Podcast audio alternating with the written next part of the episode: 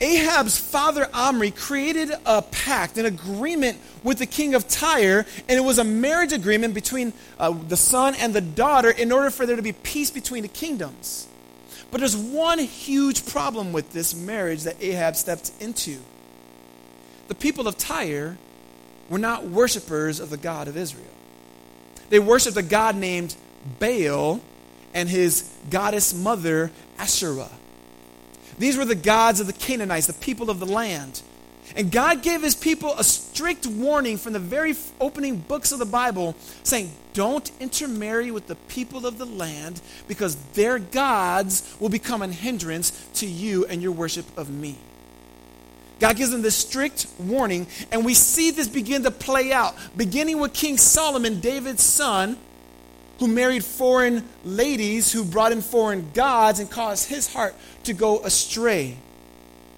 I do need to pause here because this is a layup for me. This is a lob. We, we got to understand that mar- our marital choice will influence your spiritual devotion. Okay? If, if you're single here today, you've got to hear me. Your marital choice will influence your spiritual devotion. If you marry someone whose God is other than the God that you worship, they will influence you and more often than not influence you away from worshiping God. The, the influence is so strong. And I wish I could tell you, I mean, there, there are time and time again, as we do marriage counseling with couples, we see many who, with tears in their eyes, saying, I didn't listen to the counsel that was given to me.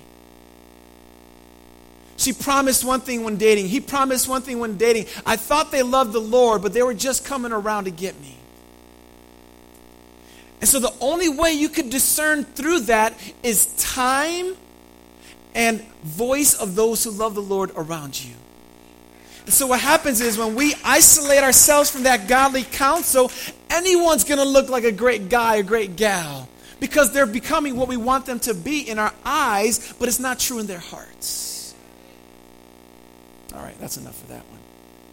Ahab married Jezebel, who's known to be a Baal worshiper. And not only that, she then made a strategic plan to tear down all the altars to God in the land. On top of that, she gave the order to execute God's prophets throughout Israel. This is why Jezebel's got that reputation.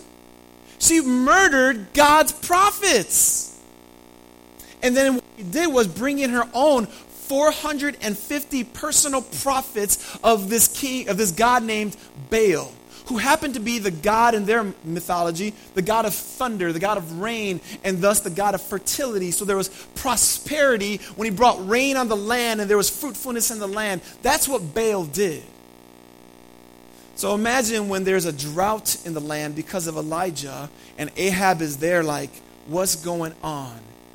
because the God Baal is not bringing rain because Elijah prayed to his God. We come to verse then 17 of chapter 18 when Elijah finally meets Ahab after three years of the drought. Elijah had been in hiding. In fact, he was in the middle of a desert. This is a cool story we don't have time to get into. And God sent ravens to feed him. The birds brought Elijah dinner while in the wilderness, and he drank water from a small little brook called the Kidron. Not the Kidron, the Cherith. And that's how Elijah was fed and cared for. But now, after three years, he's ready to come out of hiding and comes to Ahab in 1 Kings 18, verse 17. Would you stand to your feet as I read a portion of our text for today? When Ahab, in verse 17, saw Elijah Ahab said to him, Is it you, you troubler of Israel? How about that for a greeting? Elijah answered, I have not troubled Israel, but you have, and your father's house, because you've abandoned the commandments of the Lord and followed the Baals. Now, therefore, this is Elijah speaking, send and gather all Israel to me at Mount Carmel. And the 450 prophets of Baal and the 400 prophets of Asherah who eat at Jezebel's table. So Ahab sent to all the people of Israel, and they gathered the the prophets together at Mount Carmel. And Elijah came to all the people and said, How long? Can you say how long? How long will you go limping between two different opinions? If the Lord is God, follow him. But if Baal, then follow him. And the people did not answer him a word. Verse 22. Then Elijah said to the people, I, even I only am left a prophet of the Lord. By the way, there was actually a hundred that a guy named Obadiah had, had hidden at that point. But Baal's prophets are 450 men. Let two bulls be given to us, and let them choose one bull for themselves and cut it in pieces and lay it on the wood and put no fire to it. And I will prepare the other bull and lay it on the wood and put no fire to it. And you call upon the name of your God, and I will call upon the name of the Lord, and the God who answers by fire, he is God. And all the people answered, It is well spoken. Let me pray here and we'll get diving into this. Father, we do ask that you would speak to us. God, I know that there are some here today, some of us who find ourselves actually limping between two different opinions, right in the fence. Lord, I pray that as we step out of this place at the end of this message, we would also step into your will, God. Lord, I pray that you give us the ears to hear and eyes to see all that you want us to hear and see. I pray in Jesus' name. Amen. You may be seated.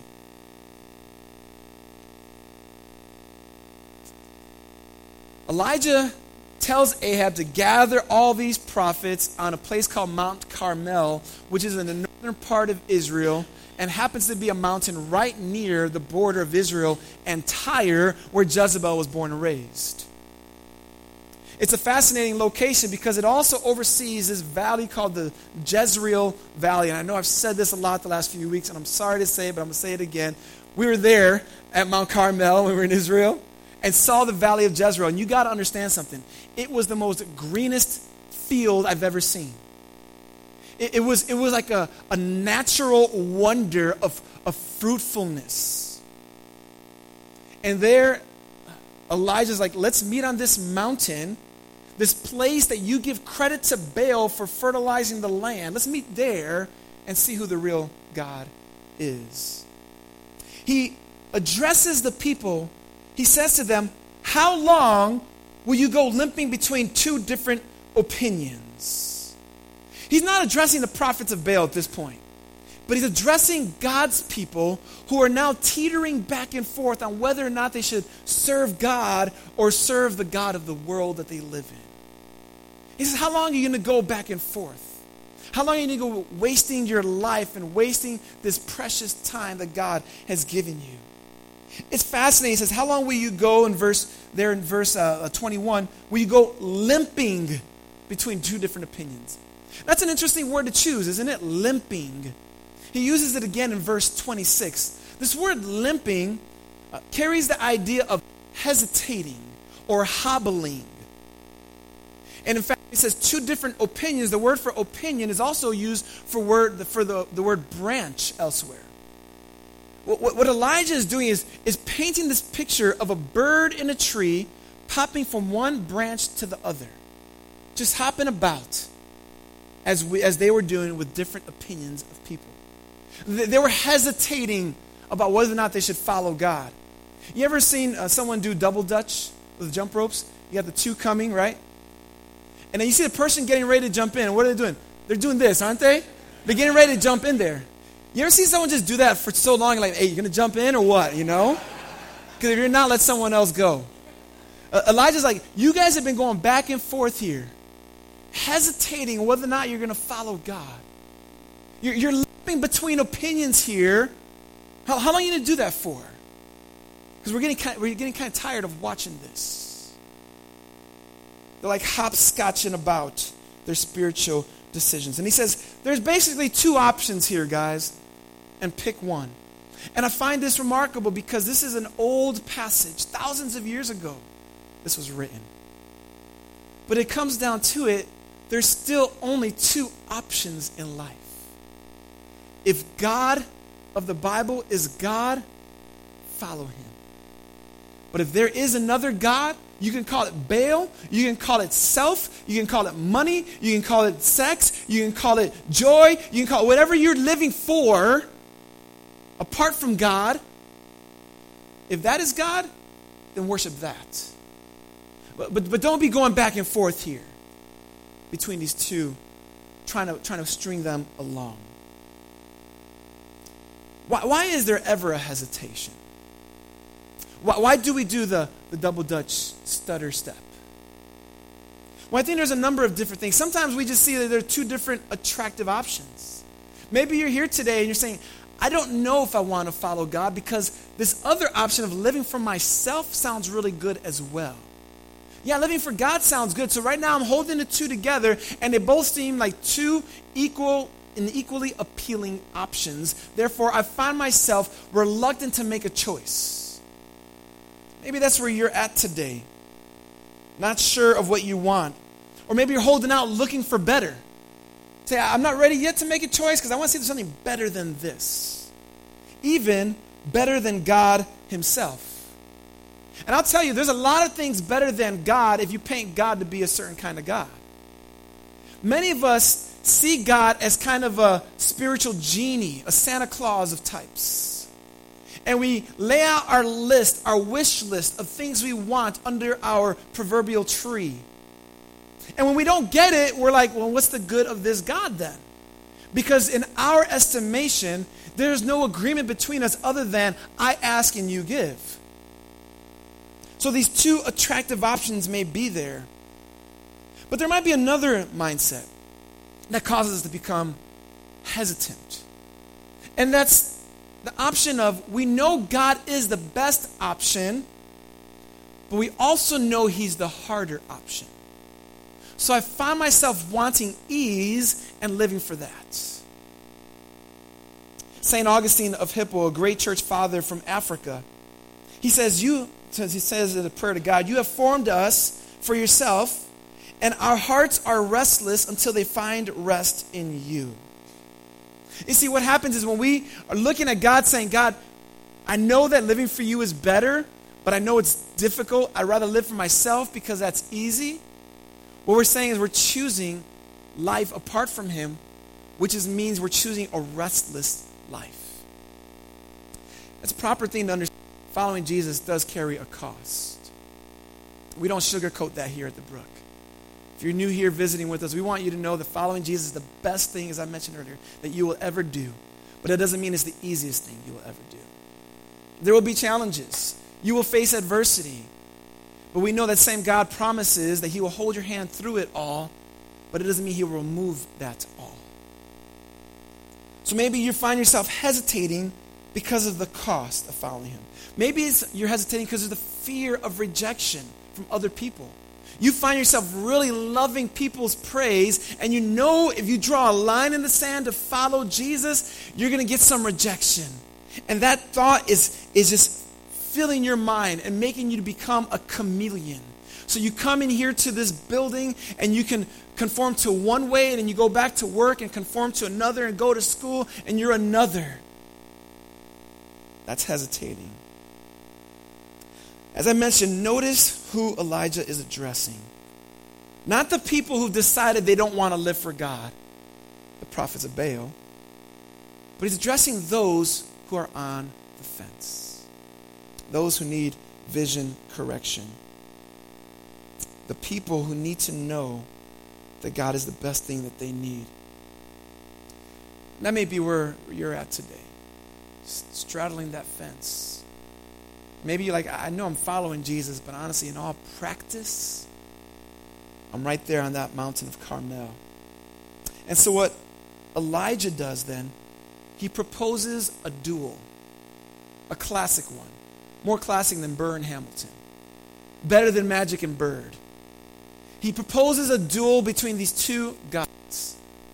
He's telling the people, make a choice.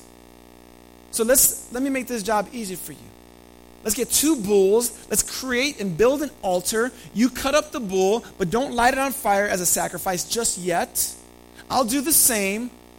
You pray to your God to send fire from heaven to consume it. and then I'll pray to my God to do the same. Whichever God answers, surely that's the real God. And everyone's like, deal, handshake. They shook on that thing. And so this is where the showdown is, is, is presented for us. And so the prophets of Baal go at it first. They begin in the morning, according to verse 26, and they go until noontime, crying out to Baal. Look what they say in verse 26 at the end of it. They say, Oh, Baal, answer us. But notice what it says there. But there was no voice, and no one answered. And then they limped about around the altar that they made. They limped some more. In fact, in many ways, people understand this to be some of their ritual. They had this limping kind of dance, this, this kind of seance of sorts to call upon Baal, and he's not listening to them. He's not answering them. And I love what happens then at noontime. It's lunchtime. Elijah's been there since the morning with them. So he begins to intervene and interject into the scenario in verse 27. At noon, Elijah began to mock them. This is classic, by the way. Look what he says. He says, Cry louder, cry aloud, for he is a God. Either he is musing, or maybe he's relieving himself, or he's on a journey, or perhaps he's asleep and must be awakened. This is classic mockery, man. Let me, let me unpack this for. He's saying, Scream a little bit louder. He, he's a God, right? Maybe he just can't hear you. Or, or maybe he's not God. And then he calls into question this God's knowledge, his omnis- omniscience. Maybe he's musing, which means maybe he's reflecting, maybe he's daydreaming right now. You got, you got to snap him out of it. And then Elijah calls into question his sufficiency. Maybe he's out there relieving himself. He needs to, he needs to let something go. This is, this is wild stuff here. Elijah's basically saying, Your God's not answering because he's taking a potty break. And then he goes on to question this God's omnipresence. Well, maybe he's on a journey, he's too far away. He's not here right now because he's somewhere else. And then he challenges his power. You know what? Maybe your God just needed a nap. He needed to recharge his batteries. I, I love this. I can't imagine what Elijah would be like with social media today. Can you imagine the memes he would create for the prophet Baal? I picture an outhouse and it's saying, cry a little louder. Maybe he's relieving himself. I mean, Elijah is here telling them what's going on here. But, but notice, he, he's not just doing this to insult the people as much as he's doing it to expose the counterfeit. This is a duel, remember. The point of this is for Elijah not to address the prophets, but the people on the fence. And he's saying, Look at this.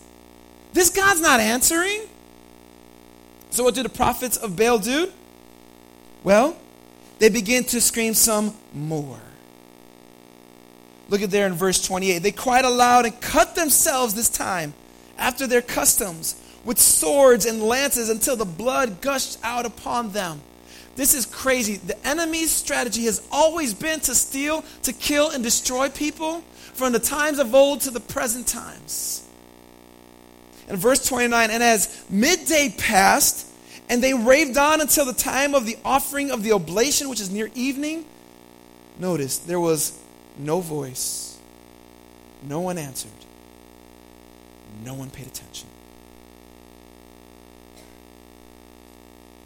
What Elijah is helping them see is that their limping about was caused, their, their indecisiveness was preventing them to see the real God at work. So Elijah proves one point Baal is not God.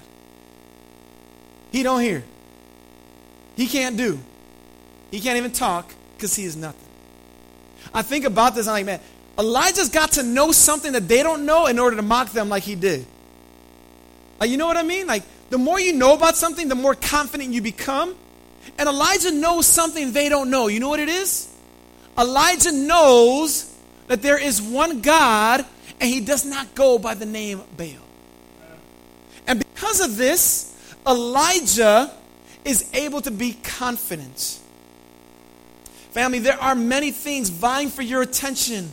But if they are not named God or Yahweh, the God of the Bible, they are not deserving of your worship.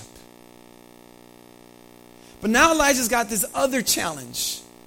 Not only has he proven one thing, but he needs to now prove the other that his God is the real God. And remember, the way that's got to happen is God's got to send fire from heaven to consume a sacrifice.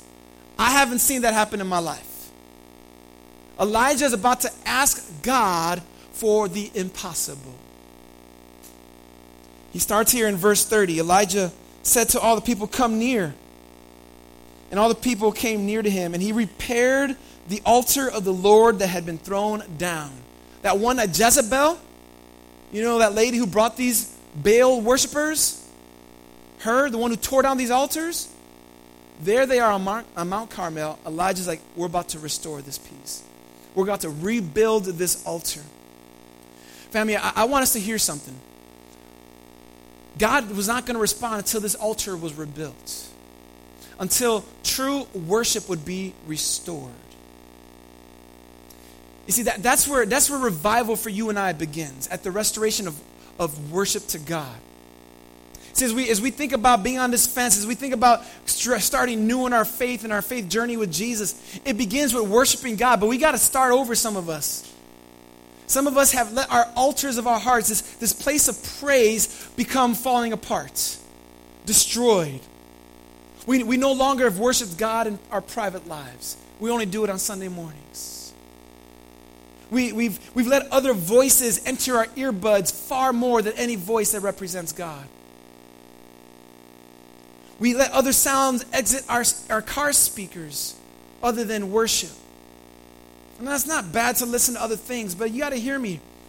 What, what is the posture of our heart? What, what, what are we doing when it comes to worship?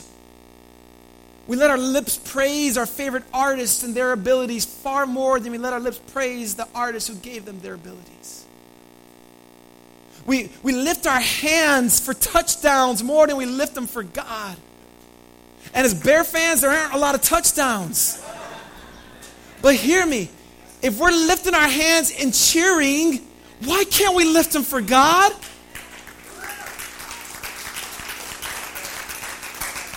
See, for many of us, this, this place of worship in our lives of the one true God is fallen by the side, and worshiping God has just become a, a repetition of something we do on Sundays, but we don't do it on Mondays or Tuesdays and so forth.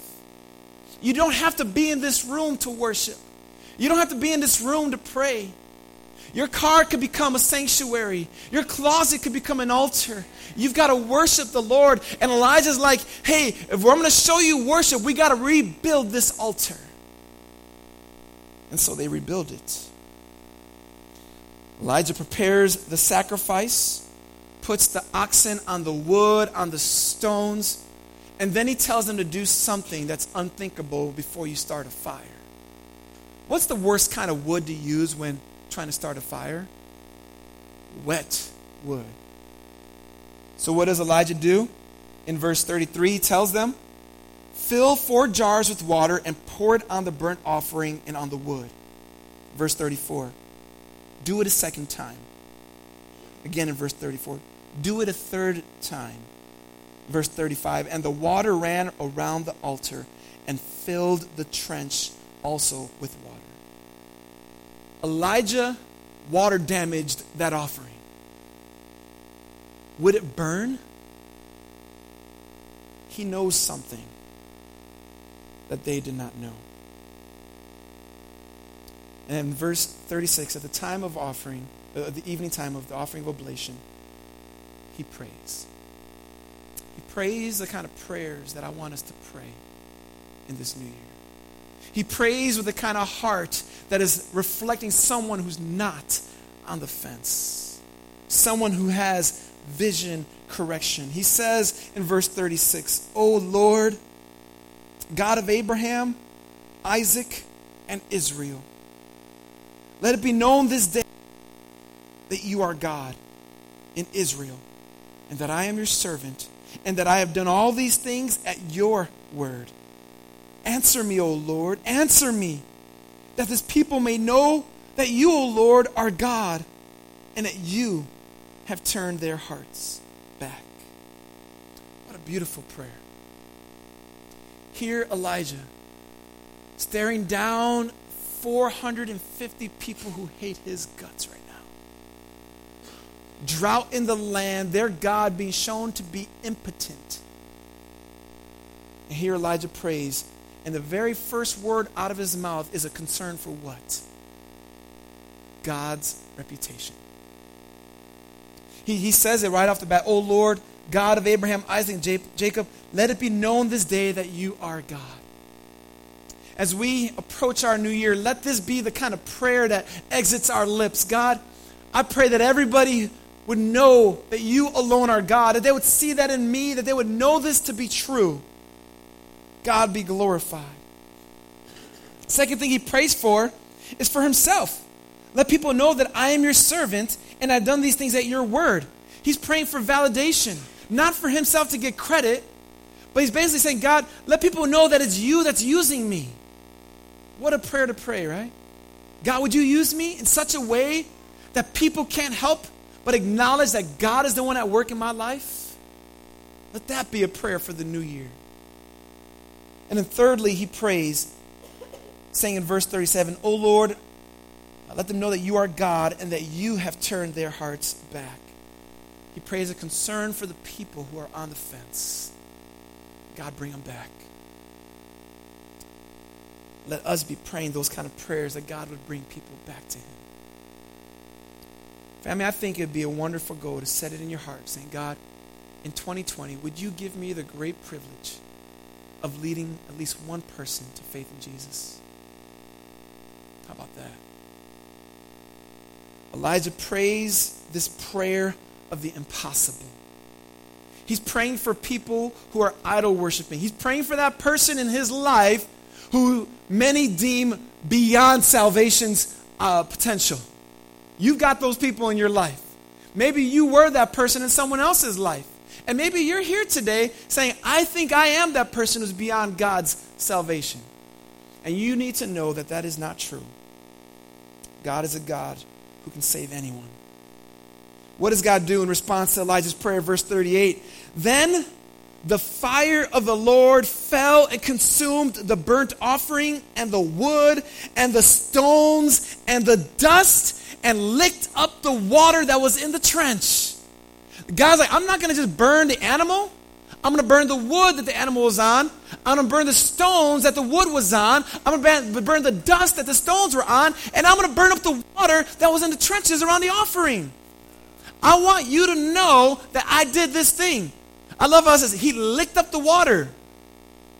Like you lick up that plate after you enjoy a good meal. That was me after my mother in law's cooking on Christmas. God answers. And then what do the people do? But in verse 39, when all the people saw it, they fell on their faces and said, The Lord, He is God. The Lord, He is God. Remarkable. What started out as a question, how long will you limp between two different opinions, ends with those same people that were being addressed saying, God, you're God. Baal is not. You are God. I find it fascinating. That is exactly Elijah's name. The Lord, He is God. Family, God can and will use you to bring about that conclusion in people's lives, where they will make that affirmation but we've got to get off that fence. We've got to make that decision. We got to get up on that mountain and see things clearly yet again. God uses mountaintop and hilltop experiences to give people vision all the time. He did it with Abraham when he brought him on top of that hill called Moriah to sacrifice his son Isaac and then to help him see that it wasn't Isaac that was supposed to be sacrificed. God used that mountaintop to give Abraham that vision. God used the mountaintop, that hilltop in Sinai, for Moses to get the Ten Commandments and see God's glory.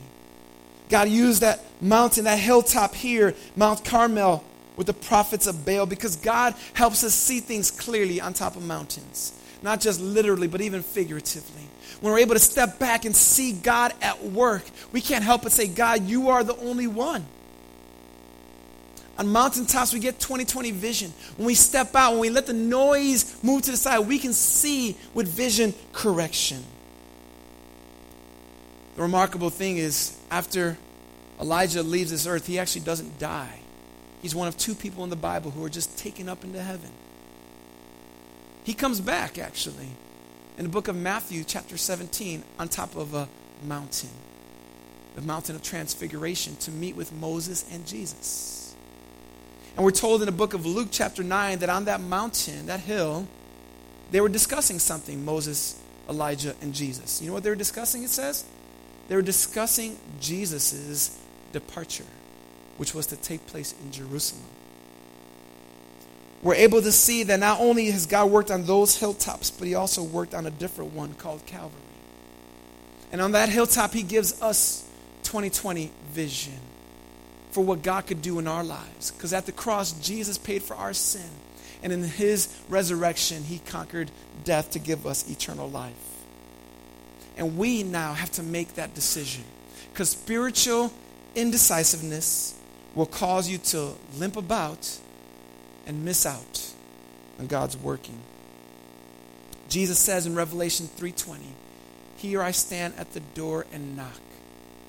Anyone lets me in, I will come in and eat with them. He stands at the door of your heart today knocking. He's laid out the two options crystal clear. Will you persist as the prophets of Baal would have done? Or will you just say, Lord, you are God and you deserve all my devotion?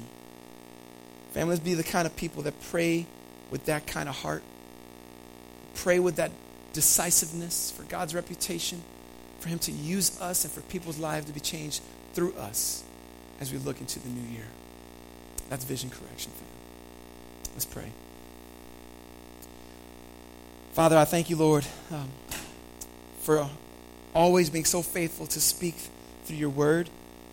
And God, I, I do ask for any who are here today who find themselves limping back and forth hesitating to jump all in with you, Lord.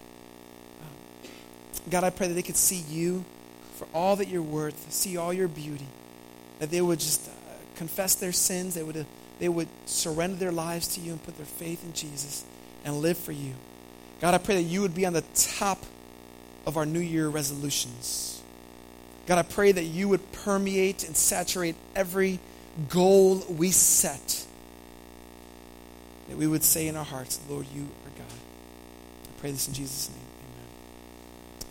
Well, to stand to our feet, church family and prayer team, would you please make yourself available to the front of the stage here? And as we close, would you, uh, God's moving in your heart, and you just kneel, you need to pray. We'd love for you to come and pray with our prayer team members. And let's sing this closing song with passion and belief in the words that we're saying.